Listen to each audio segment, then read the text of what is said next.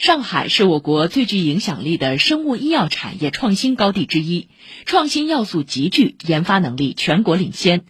上海市加快打造全球生物医药研发经济和产业化高地的若干政策措施昨天发布，共六方面十六项具体举措，进一步提升创新策源能力，加快上市审批速度，推动研发经济发展。请听报道。若干政策措施注重发挥上海龙头企业科技设施、专业人才、金融资本等极具优势，以推动创新产品注册证书落户为关键抓手，鼓励生物医药研发中心实体化运行，引进和培育创新型总部，引导科技孵化企业本地转化，提高上海研发创新的经济贡献总量。市发改委副主任裘文静介绍。目标到二零二五年，上海全球生物医药研发经济和产业化高地发展格局初步形成，研发经济总体规模达到一千亿元以上，培育或引进一百个以上创新药和医疗器械重磅产品。培育五十家以上具备生物医药研发、销售、结算等符合功能的创新型总部。到二零三零年，上海全球生物医药研发经济和产业化高地地位进一步凸显，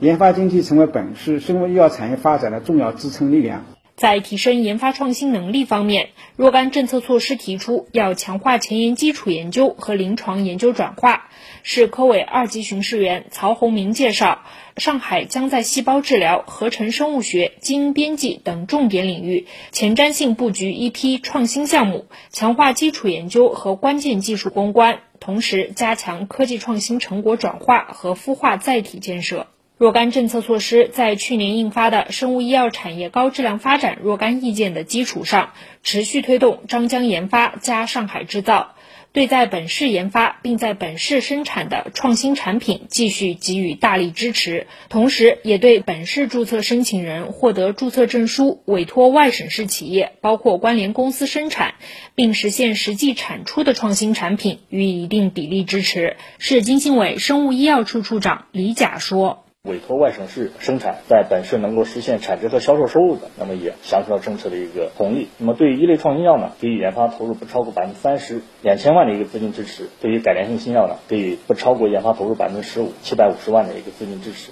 针对较多企业希望加快审批速度、加快创新产品入院使用速度、加强医保政策支持等诉求，若干政策措施明确，对具有显著临床价值、创新性强的第二类医疗器械，推荐进入本市优先审批程序。在国家医保药品目录发布后的一定时间内，市级医院根据临床需求和医院特色，将相应创新药以应配尽配原则，尽快纳入医院药品供应目录。邱文静说，创新药线纳入商业医疗保险推荐机制也进一步完善。对尚未纳入国家医保药品目录，但药品上市许可持有人为本市企业的新增一类新创新药，以及具有较高临床使用价值但尚未纳入医保支付范围的创新医疗器械，鼓励其申请纳入互惠保特定高额药品保障责任范围。以上由记者孙平报道。